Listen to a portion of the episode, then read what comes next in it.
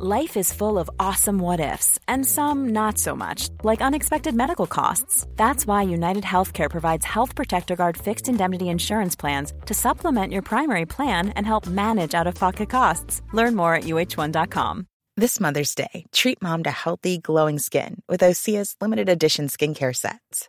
Osea has been making clean, seaweed infused products for nearly 30 years. Their advanced eye care duo brightens and firms skin around your eyes while the Golden Glow Body Trio nourishes and smooths skin all over. Go to OSEAMalibu.com and use code MOM for 10% off your first order site wide. This episode is brought to you by the Center for Addiction and Mental Health here in Toronto. Cutting edge, state of the art, compassionate facility. Right now, it is Mental Health Awareness Week. This is the time when they need you most. This is the time when you can make a real difference when it comes to doing something about the mental health crisis and the devastating opioid epidemic, the overdose epidemic that we're currently experiencing, losing 20 people every day. They need your help. Donate at camh.ca slash Canadaland to help CAMH treat addiction and build hope. Hey, I need you to pay close attention to this message. It is not an ad. This is about Canadaland and this is about you. You need to know that the news crisis is about to get a lot worse. You've heard about the layoffs. We're about to have news closures, and it's very likely that we're going to be seeing the defunding of the CBC. Where are you going to get your information from? What can you do about this? You can support Canadaland. We need you to. And so for this month and this month only, you can become a Canadaland supporter and get everything our supporters get for just $2 a month. That is an almost 80% discount. The clock is ticking on this. It disappears at the end of the month, and then we will not offer it. We need your support. We need to keep news coverage alive in Canada. Go right now to canadaland.com slash join. And thank you.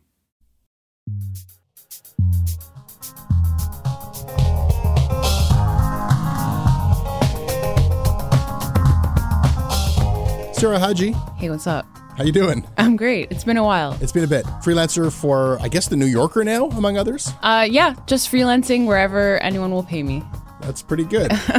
Glad to have you back. Sarah, today we will talk about how Quebec just can't let go of its Islamophobia. All right, I'm gonna go now. David, David's joke. David, you're fired. The most recent secret meeting of Canada's media companies, powered by Google. And we will talk about the Vice reporter who will hand over his journalistic files to the RCMP when he is six feet deep in the cold, cold. Just kidding. He's handing them over. Glad to have you back. Thanks. I'm really glad to be here.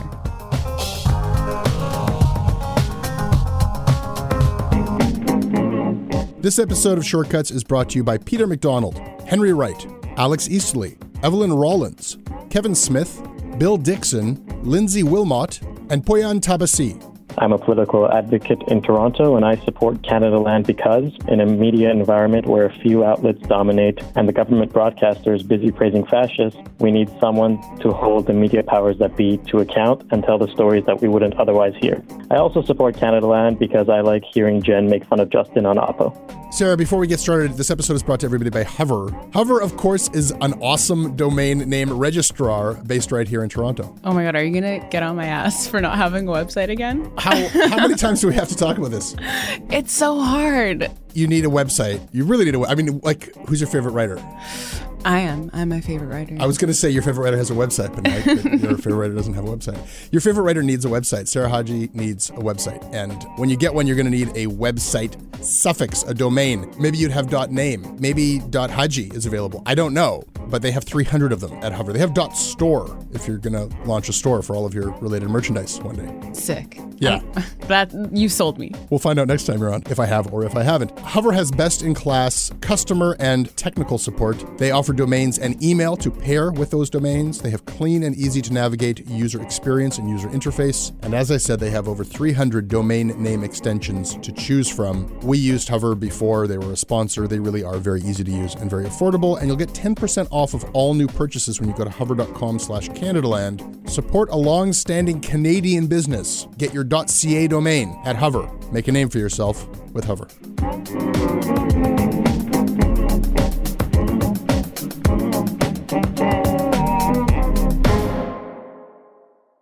All right, Sarah, I want to talk about this law. They finally fucking did it in Quebec, didn't they? Yeah, I feel like it's been like since I've been aware enough, it's always been hovering over Quebec where it's like, are they going to ban religious symbols or not? And they really did it. They did that. It's a fucking embarrassment. It's uh, humiliating. I mean, just for Canada, that's so embarrassing. It's insane and it's making me feel crazy because I mean, I feel okay, again, this is based on my own bubble, but I feel like a lot of people aren't super outraged the way you'd expect them to be for this, what I feel like is a human rights breach. I just don't understand. Like, there doesn't seem to be like a sense of urgency in discussing it. Agreed. I mean, people should be losing their shit. Like, you can't teach. You can't be a teacher in a public school in Quebec. Yeah, it's not just that. School board commissioners, provincial lieutenant governor, police officers, some doctors, dentists, midwives, home care providers. So it's like a lot of things, like anything, I guess, that you're working for the government, you cannot wear a religious symbol. And let's think about that. Like, this is like civil liberties 101. If you can't wear a yarmulke, like, basically, it's a de facto Orthodox Jew ban. It's a Muslim ban. It's a religious Christian ban. It's like, yeah. I feel the same. Like, do I have to explain this sort of thing? Like, yeah, I mean, it, it is just a really, I mean, people listening to this can't see me, but I wear a hijab. And I just, it's insane because I feel like so much of the criticism, people who are really pro secularism in this like sort of racist way, their main thing is, you know, you people don't participate in society the same way we do. You know, you guys live in your little communities, you don't learn the language, you know, like it's just kind of, they're like, you know, you're oppressed because you're not a part of our society the way you should be because there's this barrier, which is, you know, religion and, you know, and I guess Quebec in some cases speaking French or whatever. So you're, therefore you're not a member of society. And this kind of just takes that argument and I guess it like flips it in this weird way because now you're stopping people from living in your society in this way that you want. So it's kind of like, okay, do you think I'm oppressed and that like I'm not allowed to leave a house or work?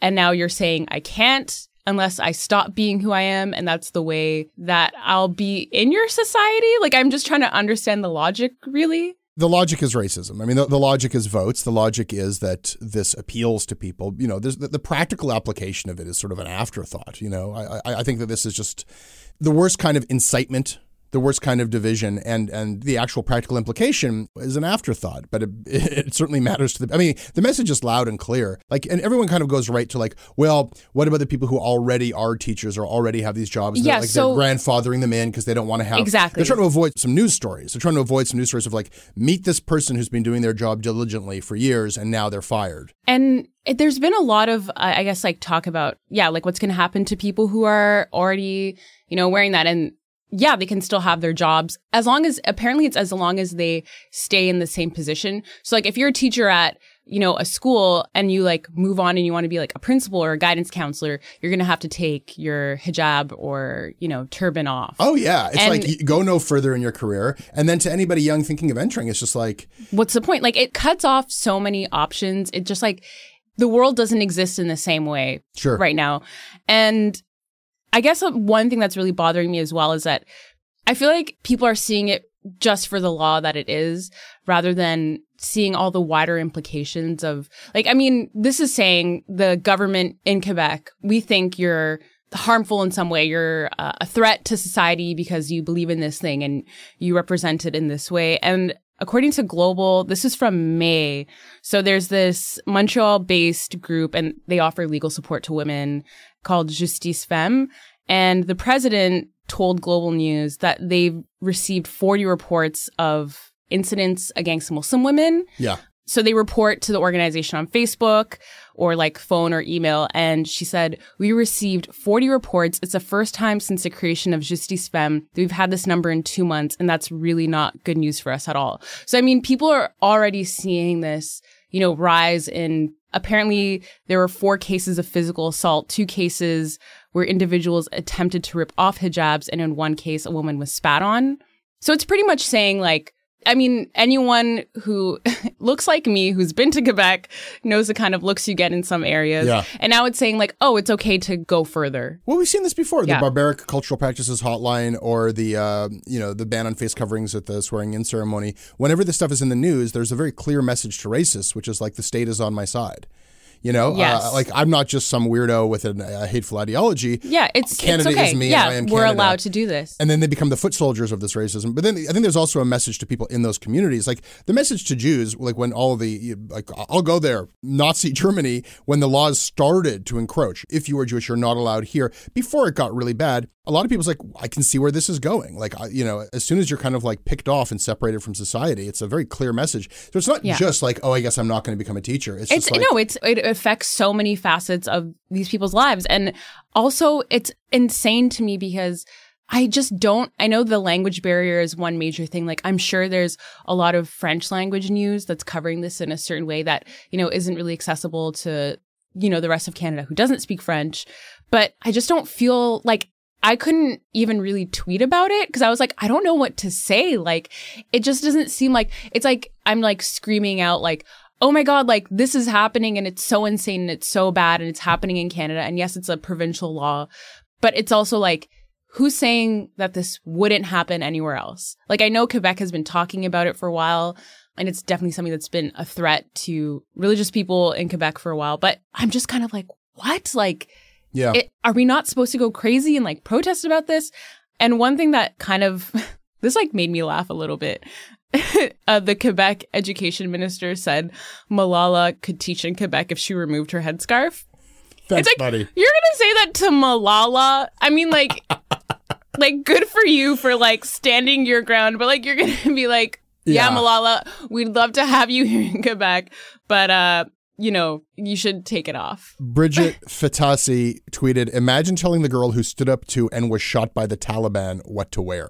It's like it's insane. It's crazy to me that like I truly am like I'm going crazy at this point. There is a complicated history in Quebec about religious oppression from the Catholic Church, about the ways in which Quebecois people were kept under the thumb for generation after generation by the Catholic Church, and the Quiet Revolution and wresting their freedom from that institution and forging a secular society was a hard won thing.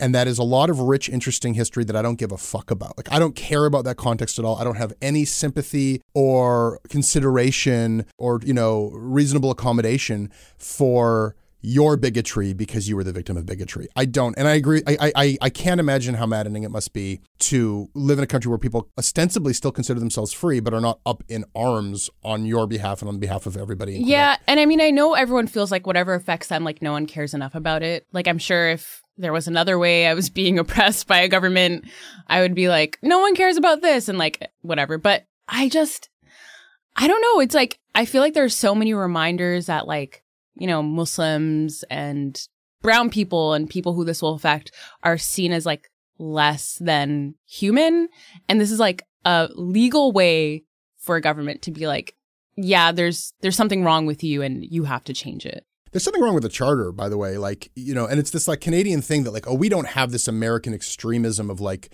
the Bill of Rights that are unassailable and you Oh, yeah. know, you know, like ultimately the Supreme Court like no, we've got the notwithstanding clause because we're moderate Canadians. And there's this interesting thing that happens where the moderate Canadianness where it's like nothing is exhaustive and complete. Nothing is is 100%. We'll leave a little bit of room here so that provinces can can invoke this notwithstanding clause for emergencies only, you know?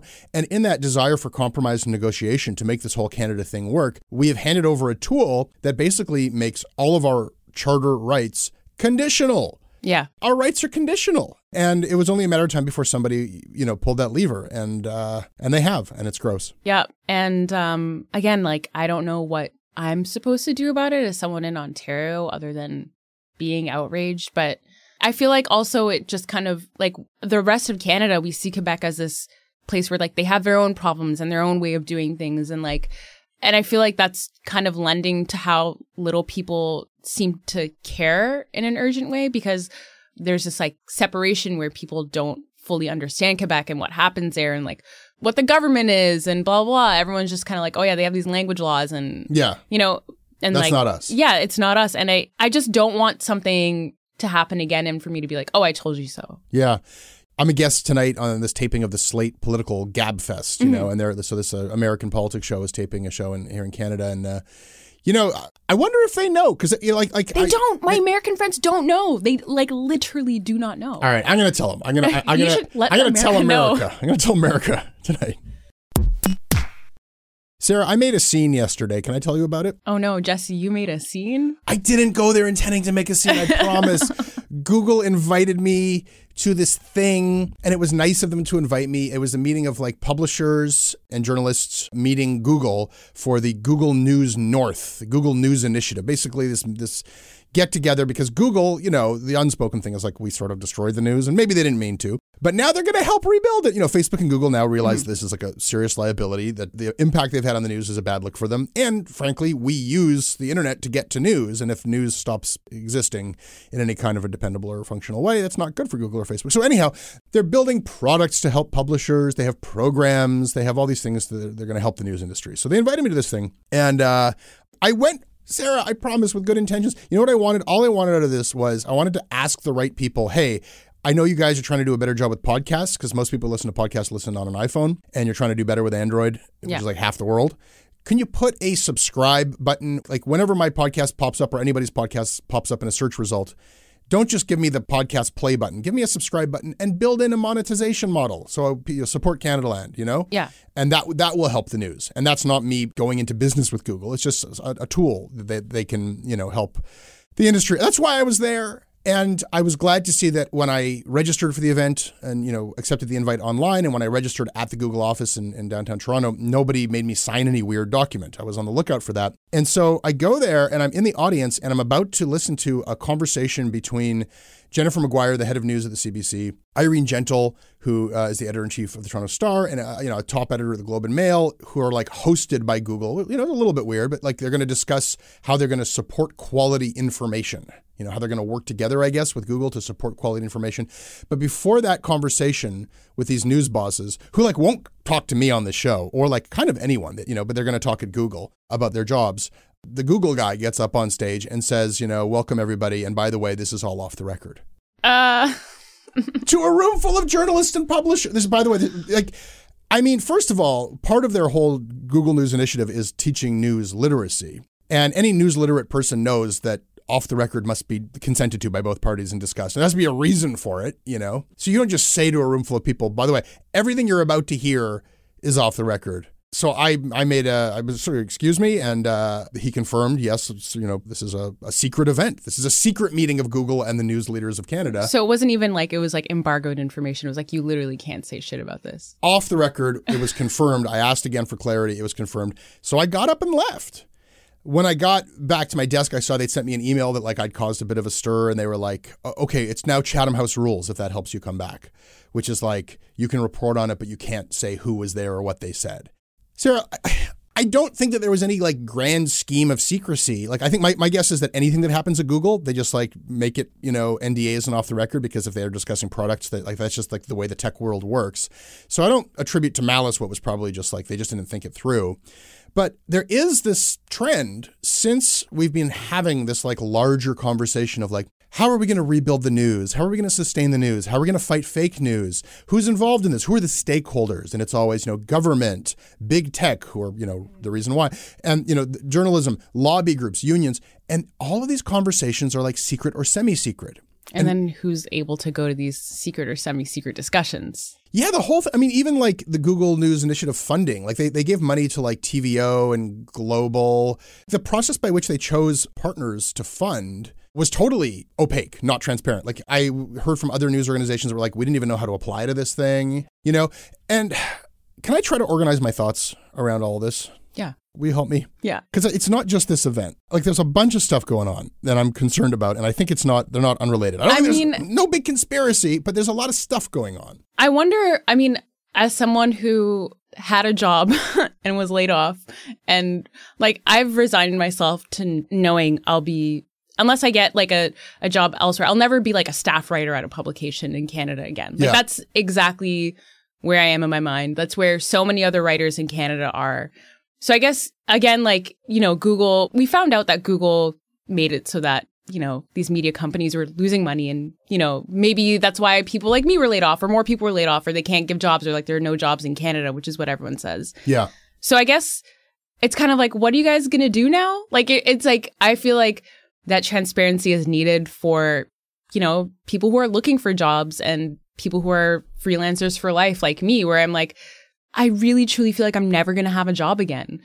it's also like, you know, you said that there were a lot of like top editors there and whatever. And it was like this like secret invite only sort of thing. And it's, I'm just, I guess I'm wondering when the rest of media will be included in this discussion. Yes. yes. You're helping me here because what I'm going to describe in all of these different efforts that are happening now, you know, there's a question I want to ask of them, which is what problem are all these stakeholders trying to solve? because the problem that we know exists is that like you know over like 20,000 journalists have lost their jobs in Canada. Uh, that's bad for the journalists themselves. It's really bad for Canada. There's total news deserts where there's just no coverage at all, and there's a real open question as to whether or not we're going to have paid news, like whether journalists is going to exist as a job. So the ostensible problem we're trying to solve is like how do we stop that? How do we make sure that those journalists can work? What is the model for the future? Like so that was originally the problem that we're trying to solve, but now there's all this other stuff coming in that the actual problem we're trying to solve is like trust in news and fighting yes. fake news. Fake news, yes. and, and, that, and that's a problem that I remain unconvinced in a Canadian context. Like the basic mechanics of true fake news, which is making false shit up to get clicks because clicks equal money, that business doesn't work in Canada because there's not enough clicks not enough people here. So I don't know, you know, fake news was invoked in the media bailout shattered mirror mm-hmm. report as the reason why we need a media bailout. I can't think of one fake news story in Canada that has had like a really big effect. I mean, I don't know either. Maybe I, I like when I was reading about it before I got here, I was like, I was thinking the same thing. I was like, is there, I don't feel like there's enough Canadian news for there to be super fake news. I mean, there is the stuff that people share from like, you know, 2016 and they're posting it now. And like, I feel like that's like a new source of fake news. But also, I'm, I don't know if it's like, are they saying it like it's, um, like a preemptive effort before the election to yes, stop fake news? They're like, saying everything. I mean, let me run through a few things that I've been that have hit my radar here. Okay, right now in the UK, there is a conference on media freedom that is co-hosted by Canada. Okay, Canada has teamed up with the, uh, the governmental level. Okay, this is Chrystia Freeland's office, and they have banned RT and Sputnik. Okay. Now, RT and Sputnik uh, are like, you know, state affiliated Russian news and they do a lot of propaganda. But the weird thing is, is like if you actually understand a free press, a free press kind of includes propaganda. I'm not a big defender of RT or Sputnik, but like when you've got like they've broken stories and they've reported on things that other people haven't, and then they've done stuff that is just being completely mendacious. Yeah, exactly. You know, banning them banning them. And they're the only country that's been banned. There's tons of countries that have state news and, and propaganda. Yeah. So, so, basically, under the umbrella of like championing media freedom, Canada is a stalwart champion of media freedom. And Chrystia Freeland, a former journalist herself, is teaming up with the UK. They're like basically exerting statecraft and using the moral high ground of like the freedom of the press to kind of like you know, perpetuate what is like the excommunication of Russia from, you know, uh, all of the good thinking countries of the world's get together. And it was interesting because a year ago I heard from some people like they were being invited by Chrystia Freeland, like, you journalists are stakeholders who we want to host at this meeting to discuss this, uh, this conference we're going to be hosting. By the way, it's all going to be off the record. So, like, journalists sort of being co opted by government to come and help them represent this, you know, freedom of the press thing. Uh, then, there are all of these new reporter jobs in Canada, kind of the only new jobs uh, that are popping up in advance of the election around misinformation, you know, yeah. disinformation, finding fake news. Like all, you know, there's a good smattering across, you know, the National Observer, Toronto Star, uh, CBC hired. They've all got disinformation reporters who are like, you know, seek out the fake news. So Alex Boutilier of the Toronto Star, along with Craig Silverman and Jane Lytvynenko, had a scoop in the Toronto Star. Canadians are being targeted by foreign influence campaigns, CSIS says. Oh, that sounds like a really good scoop. Like, my God, foreign influence campaigns getting ahead of the election. And CSIS, Canada's domestic spy agency, said that threat actors are trying to influence Canadian citizens, although the agency tied it to an attack on democratic institutions rather than the election specifically. The agencies would not reveal the exact nature of the attempts to influence, but said the scope of foreign interference activities can be broad, including state sponsored or influenced media hacking and traditional spy operations. What? so there's a foreign attack on our democracy itself, but we don't know who and we don't know what. And who are we hearing that from? Government. And the media is through its disinformation reporters is, is like, hey, everybody, be afraid. Our democracy is under attack by foreign actors, foreign threats. That's a really weird story. And it's a story that's coming from government. The same government that uh, Heritage just paid $7 million for various projects to fight fake news. Okay. So where does that money go? Some of that money is going to the News Media Council. The News Media Council is the newspaper lobby. They renamed themselves. They used to be the newspaper lobby, and, and now they call themselves. We know we represent the digital and print media of Canada. They don't. If you go to their frequently asked questions on their website, it's still all just newspaper stuff. So this is like the newspaper publishers lobby group that lobbied for the media bailout, and they're taking money from Heritage to spot fake news. They've got all this cash where they're basically like, you know, a public awareness campaign. And what is the practice of spotting fake news? It's one of the first things that they advocate is like, what is your source? The S in spot is for source. Oh, yes. Yeah, yeah. And so, you know, is your source us, a newspaper? Or is it like one of those internet things? One of those, one of those. Is it like a blog? So Is it- basically, I, I'm not suggesting that, the, that all of these things are like working like on the phone with each other. Like what we're seeing here is a entrenchment of government, big tech, and established legacy media in a myriad of different ways and projects and associations and secret meetings and things. A lot of which involve money changing hands, often from government to media or from big tech to media. And I don't see them trying to solve the problem of like, how do we give journalists jobs? What I see them doing is like increasingly setting up like let's let's hit the public with kind of this like very fearful campaign that there is like sacred and profane, that there is good news and bad news. You know, and, Yeah. right? And like the news companies have a vested interest in being like, well, we're, we want to be on one side of that because now there's like millions of dollars a year in government subsidies coming to the right people. Plus, it just helps our position against this threat of competitors in the digital space. Whereas anybody who's actually assessing this and asking the question of like, if there's going to be a news media in 20 years in Canada, if it will be a cacophony of little digital companies with different interests, with different backing, with different political points of view, some of which will be trustworthy and credible, and some of them won't. Like that's the only way. So it's not really be- keeping up with how news is evolving. It's moving directly backwards. It's it's about entrenching. Like it's like let's shore up who the real stakeholders are. And give them an institutional stamp of approval, and, it- and even give them kind of like news cop powers to excommunicate bad actors. and all under kind of like a moral panic that I don't think is justified. Like, what are we afraid of here? What's going on? Yeah, I don't. Yeah, that's very complicated. I mean, it's like I I feel like there's not. I mean, I understand it because I work in media, but I'm trying to think like, will someone who's just a consumer of news understand all this? Like, will they like with that whole spot thing? It's kind of like I feel like there's more layers to it of like, okay, if you're gonna spot fake news, how to find it or like how to know what's fake or not. I think that's how it's going to And hit. Yeah. I just like I just wonder how this like it's good for media companies and people who work in media, but then with like a casual reader of news, it's a kind of like where do they fall into this? Like how Sure. are they literate in all these going ons? Like I mean, it's just I just don't understand how this is easily digestible. No, and, I- I, I, I can't person? imagine that the public is all that interested. Like it's it's like um okay, so the CBC, uh, you know, their misinformation reporter had a story on the post millennial. I'm all for media literacy, and I'm all for media reporting on media, obviously. Mm-hmm. So we were reporting on the post millennial, and we were asking those kind of same questions, like where does your money come from? That's a great question. Yeah. I'm not saying like we need to know that, and they're not being totally transparent or forthcoming about that, right? But then the kind of story moves on to be like, we found an expert who doesn't think you guys are real journalists. You know? Yeah. And the article kind of moves into the snide, like we, the CBC, look at this new conservative-leaning media organization, and and some good questions about it, and then some some things that are just about kind of like gatekeeping, like who's real and who's fake. And you know, I feel like I'm not going to read a story from that same reporter at the CBC questioning Postmedia for trying to get in bed with Jason Kenney's war room against environmentalists. Mm-hmm. Because there's things that the mainstream media does that are, are just as suspicious as what the post millennial does. And there's financial backing for mainstream media that's just as suspicious of this, you know. But you're not going to see CBC declare war in that way against Postmedia because it's more about who's in the one category of real news and who's in the other category of like fake bad actors who we have to basically smear and shame, you know?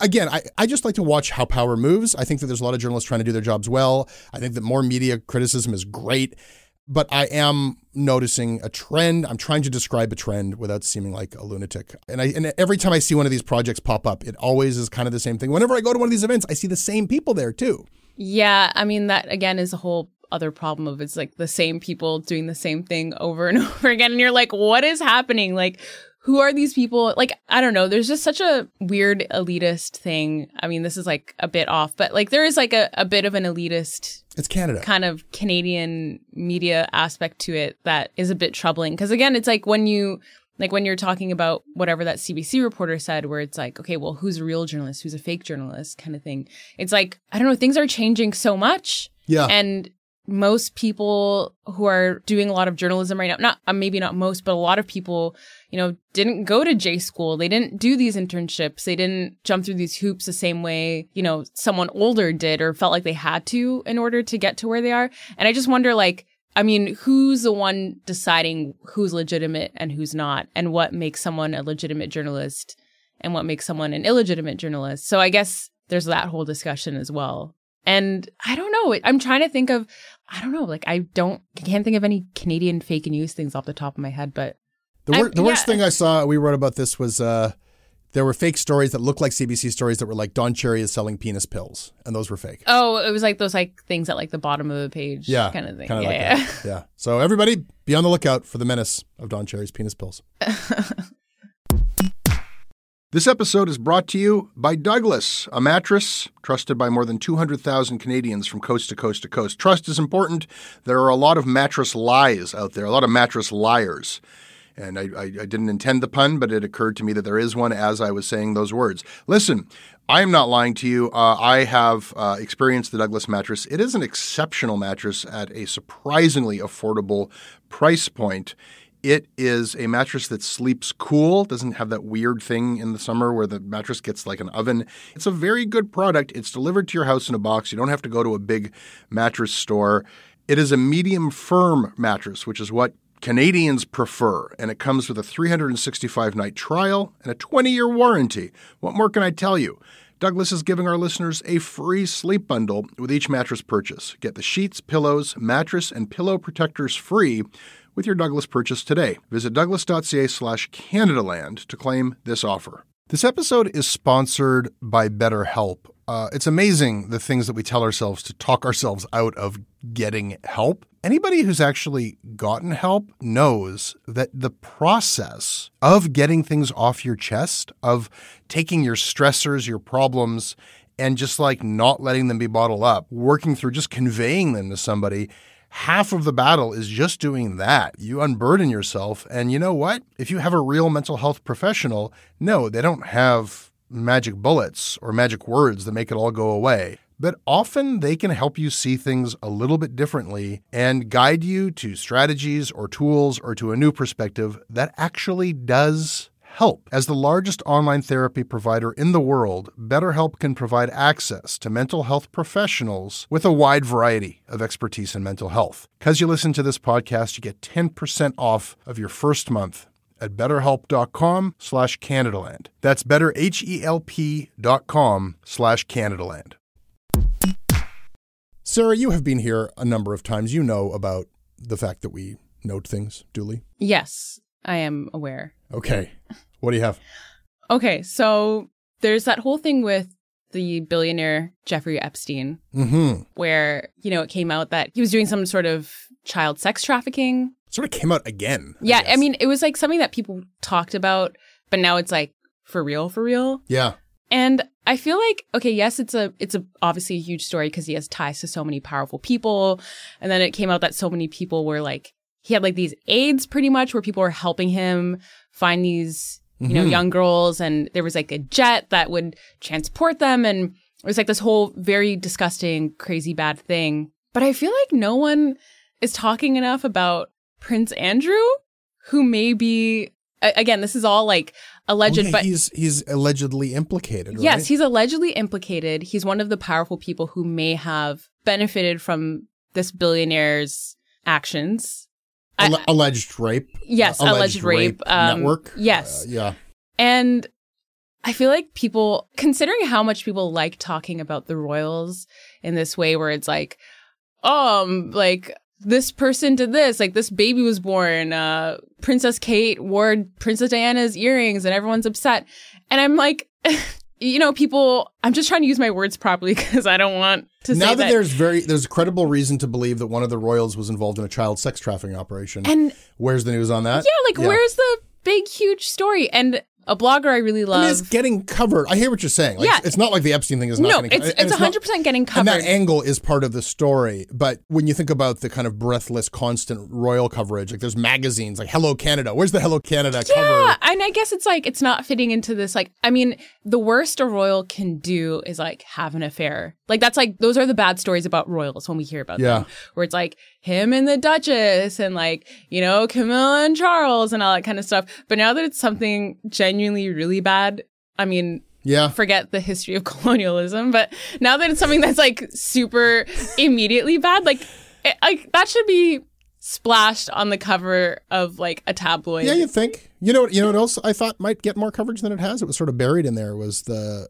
Conrad Black was involved, not in the sex trafficking ring, but when Graydon Carter, the former uh, editor yes. of Vanity Fair, basically buried this aspect of the story in an exhaustively investigated profile of Epstein over a decade ago. It was like, It was 2002. Yeah, it was. it was like twenty. the writer almost. did um a Twitter thread where she's like, Yeah. "I want to mention this, but Graydon Carter took it out." Yeah, that was a whole angle of her story. It was like it was an open secret that Epstein did this stuff. And who did she get a call from? Conrad Black. You don't say. Who her ex-husband worked for. So she sort of had an interest in like not pissing off Conrad Black. And Conrad Black was like, allegedly, uh, Epstein's a good guy. Lay off with this angle. Don't get into this child stuff. So that's something. Yeah, I mean, again, it's not like it's a small story, Yeah. but that like these certain little pockets of it, I'm just like, are we really not gonna go off on Prince Andrew? Or Yeah. like is there not gonna be like some salacious headline? I mean, again, like it's all alleged, okay, Sarah. but I hear you. I hear you. it's insane. It's just insane to me. Off with his head. Sarah has spoken. Duly noted. Thank you. I want to duly note the death of Mad Magazine. Oh yeah. Does this mean much to you? It does. Yeah? I mean, I'm so glad to hear that. I would get it out of the library pretty often. Oh, often. great. Because you're so much younger than me. How old are you? I'm 27.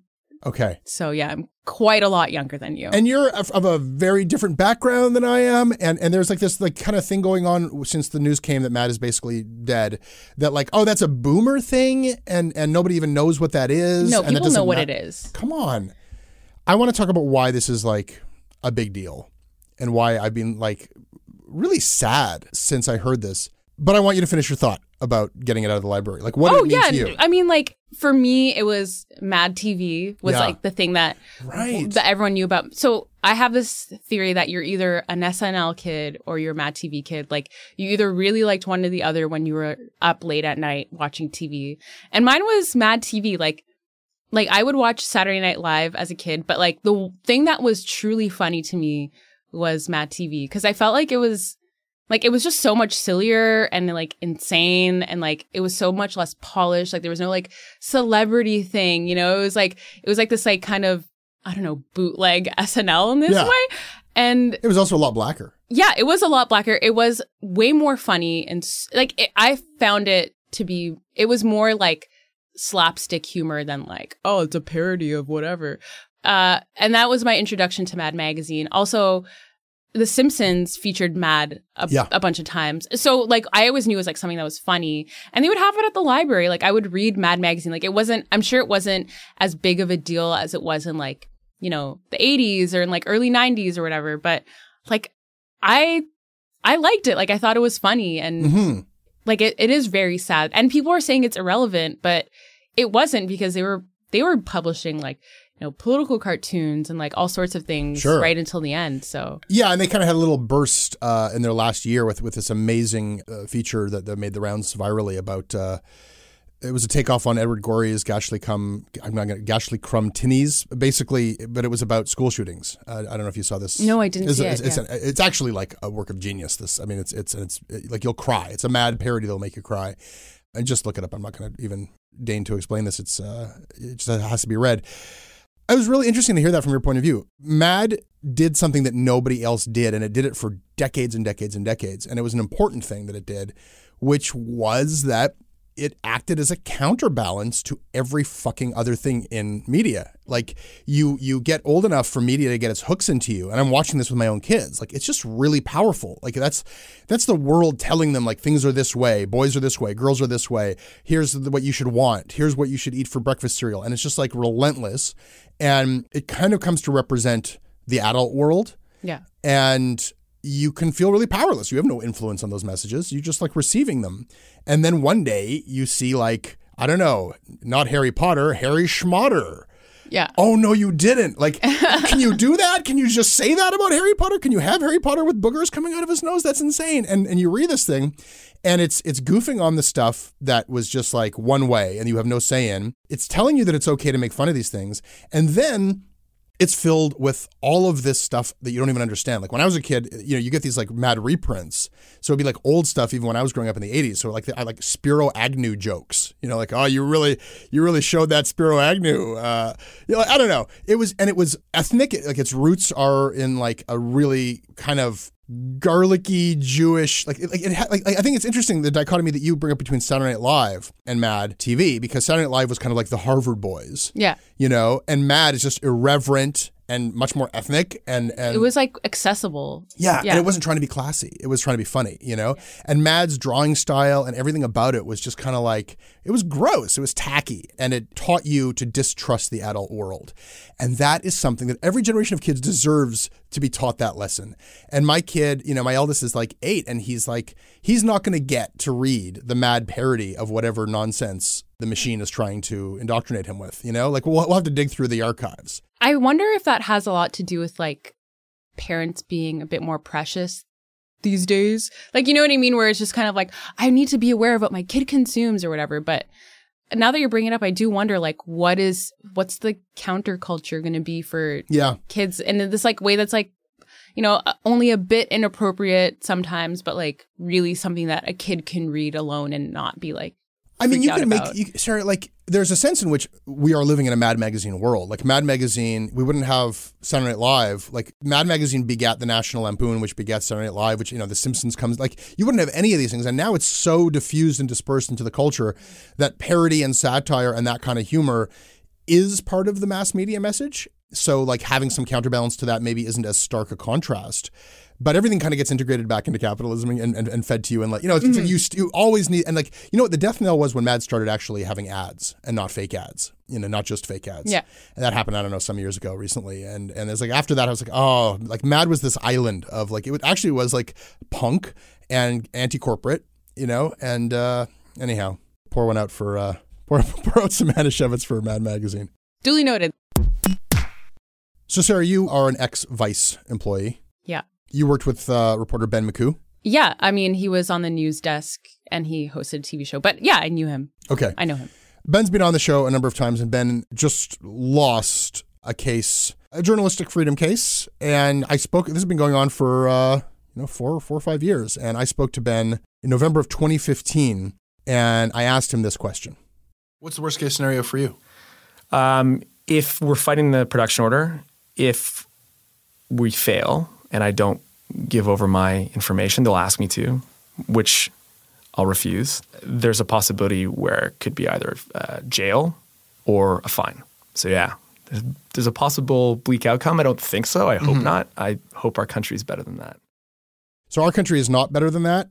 Ben has uh, lost, and Vice has lost, and all of the uh, interveners, CBC and others, were involved in this case trying to protect Ben and this production order, and they lost. And one thing I guess I have to point out is that Ben four years ago said he would refuse to hand over his files. No, that's not the case. Um, they they are handing over the files. That's very unfortunate. Yeah. And I don't, you know, I'm, I'm just pointing that out for the record. I don't really want to heap scorn on Ben. I don't know that I would do any differently. Um, I actually don't know. I don't know if this, like, I like to think that if I'm in this hypothetical situation that journalists sometimes imagine where the authorities are like, hand over your source, you're going to jail, I would say, no, you can throw me in jail. And I would be, and maybe I'm a coward and I would buckle. At you. I guess you don't know until you get there. But that wasn't this case, right? Ben was not being asked to hand over a source the Yeah. the details of this it's why it's like kind of an imperfect case the details of this are that ben had a source who was not a confidential source or an anonymous source. This guy Shirdon, this uh, Canadian kid who went and joined ISIS, who was an ISIS propaganda guy who like wanted the attention because he was on social media as like the new face of ISIS, like, yo, bro, come fight with ISIS. We're having a Yeah. good time. And he was this recruitment guy. And he didn't, there was no confidentiality towards anything that he was handing over to Ben. And Ben used his name in his reports, and when Shane Smith sort of stole the story from Ben and interviewed Shirdon uh, on Vice TV, like, you know, Shirdon's identity was part of that. And then, you know, Shirdon may or may not have been killed. It's kind of un- unclear. Yes. And the, didn't the Canadian government know that for a while that he may or may not have been killed? Yeah. And Ben didn't? Yeah, I think uh, the government thought he was dead, but still wanted the files. Um, now they're not sure. There's like conflicting reports. The outcome of this is like essentially, you know, and, and Ben's explained this a couple times in the show. Why is this important that you don't hand over your files? And I, I think there's, there's an important principle, which is, um, look, there's nothing in these files. Anything good I had, I reported it. Okay. There's nothing that's going to help you with your counterterrorism measures, but I'm not going to hand over the files because if I do, as soon as I do, I become an arm of law enforcement. And I'm a journalist. I'm not a police officer. And if I want people to come to me and give me confidential information or give me information at all, they have to know I'm not a cop. And what you're asking me to do is essentially become a cop, and I'm not going to do it. And the journalistic community backed him uh, as well they should, and all the organizations backed him. And he lost. And you know now it's being kind of talked about as this is a dark day for press freedom in Canada. And I'm going to push up against that a little bit. Oh, no. If you read the ruling, they actually do something that I'm not sure there's a lot of jurisprudence like case history around. They say, well, this wasn't a confidential source of Ben's. This was not an anonymous source of Ben's. If it were a confidential source, if this was a protected source, we would rule differently. We may rule differently, but we would certainly consider that. I'm not sure that there's a lot in Canadian law that actually respects the journalistic institution of off the record or on background. And now, you know, Vice is saying this is a dark day and Ben's saying this is a dark day. But there is a bit of a silver lining. Like there is a bit of a precedent now where if you were asked as a journalist to hand over your source in the future, you could say, well, this is not like that Ben Makuch case. The Supreme Court was very clear in that case that confidential sources must be protected. This may have actually advanced press freedom. I'm going to hear from some lawyers and some press freedom people. I, I'm open to hearing that I'm completely wrong about this. Yeah. But uh I just like I'm trying to see where this where this is like, oh, we can't have this happen again. Because like I don't know much Yeah. about, you know, press freedom laws. Like I'm not that type of writer. I write about dumb shit. Um so this is not so. so this is like very serious. Yeah. And I have been following it because I mean this has been going on for so long. Like since I was there, which was like years ago. And I do feel like yeah, I mean, I totally get the, you know, this is bad for press freedom angle because now people have to worry in this way. Like again, like I don't think that he like he said that everything I, everything that you need to know was in the interview. He wasn't an anonymous source. But I do understand and I think the part that people will latch onto the most is oh, like this dude's a cop now. Yeah. Like, you know, he worked hard to get that source. He spoke to him. I, what messaging app was it? It was like Kick or Kik. something. Like, what if Ben had just like journalism isn't about confidentiality unless that's necessary. It's Yeah. about being public, right? Yeah. Sheridan wanted to be public. Ben wanted the story public. He didn't use everything because journalists don't use everything because not everything's interesting. If his case was, I don't have anything, you guys, but I don't like being your stool pigeon, why wouldn't he just dump everything online? You know, just like to hell with you guys. Here's everything I have. Like this is for the public. It's not for the cops. I think that this does sort of deputize journalists as an extension of law enforcement if there's a new precedent here. I'm not sure that there is. I'm not sure like that they were actually encroaching on press freedom. I think that there was never any protection for journalists from this sort of thing from the cops. Maybe it's the first time they've, they've asked, they've bothered to ask. I can't imagine it's the first time. No, I can't imagine it's the first time either, but it definitely did become like such a huge kind of thing. Like, honestly, I remember thinking, like, oh man, this dude's gonna go to jail. Yeah. like, he's like probably gonna go to jail for this. And I see why. I mean, uh, no one wants to go to jail. I want to hear more opinions on this because I, I like I've done my best to get my head around this. No, it, been- it's really hard though. the- I mean, like he was like very much like I'm never gonna give this to you. Like he went through so much shit. I kind of felt that was Yeah. a posture, and that's okay. Like I feel like like that's got to be your posture. If you're gonna fight, you're like to hell with you. I'll go to jail before Yeah. I give you this, and then whether you do or don't is sort of like we'll deal with that when we. I mean, like there. I definitely wouldn't.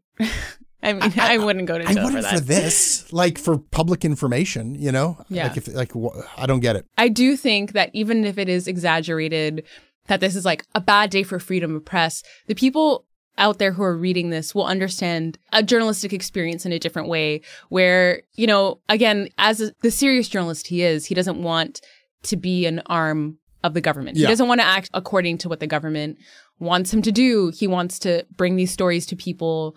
You know, he wants access to people because it does bring stories that other people otherwise won't hear. Like, I do wonder how many people think like about the whole process of getting someone who's an ISIS to talk to you. Like, and he had to find this dude. He had to download that app Kik, which no one, no one uses.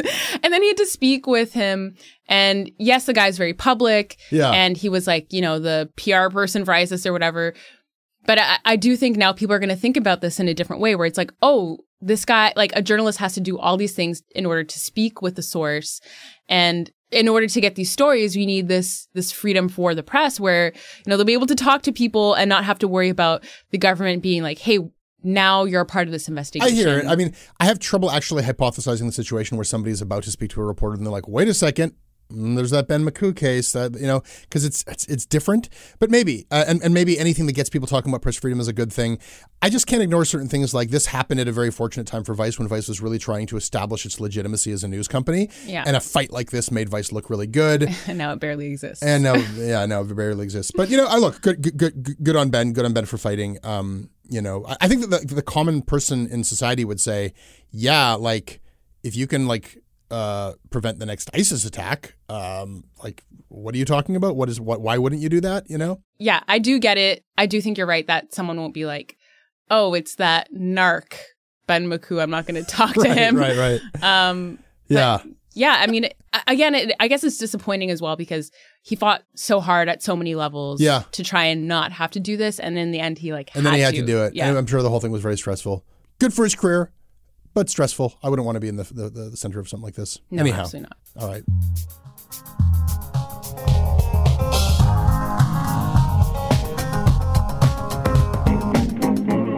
That's your Canadaland shortcuts. Thank you, Sarah. Thanks. It was great being here. It's always great having you. You can email me at jesse at CanadaLandShow.com. I read everything that you send. We are on Twitter at CanadaLand. Sarah, you do not have a website. I don't have a website, and I deactivated my Twitter.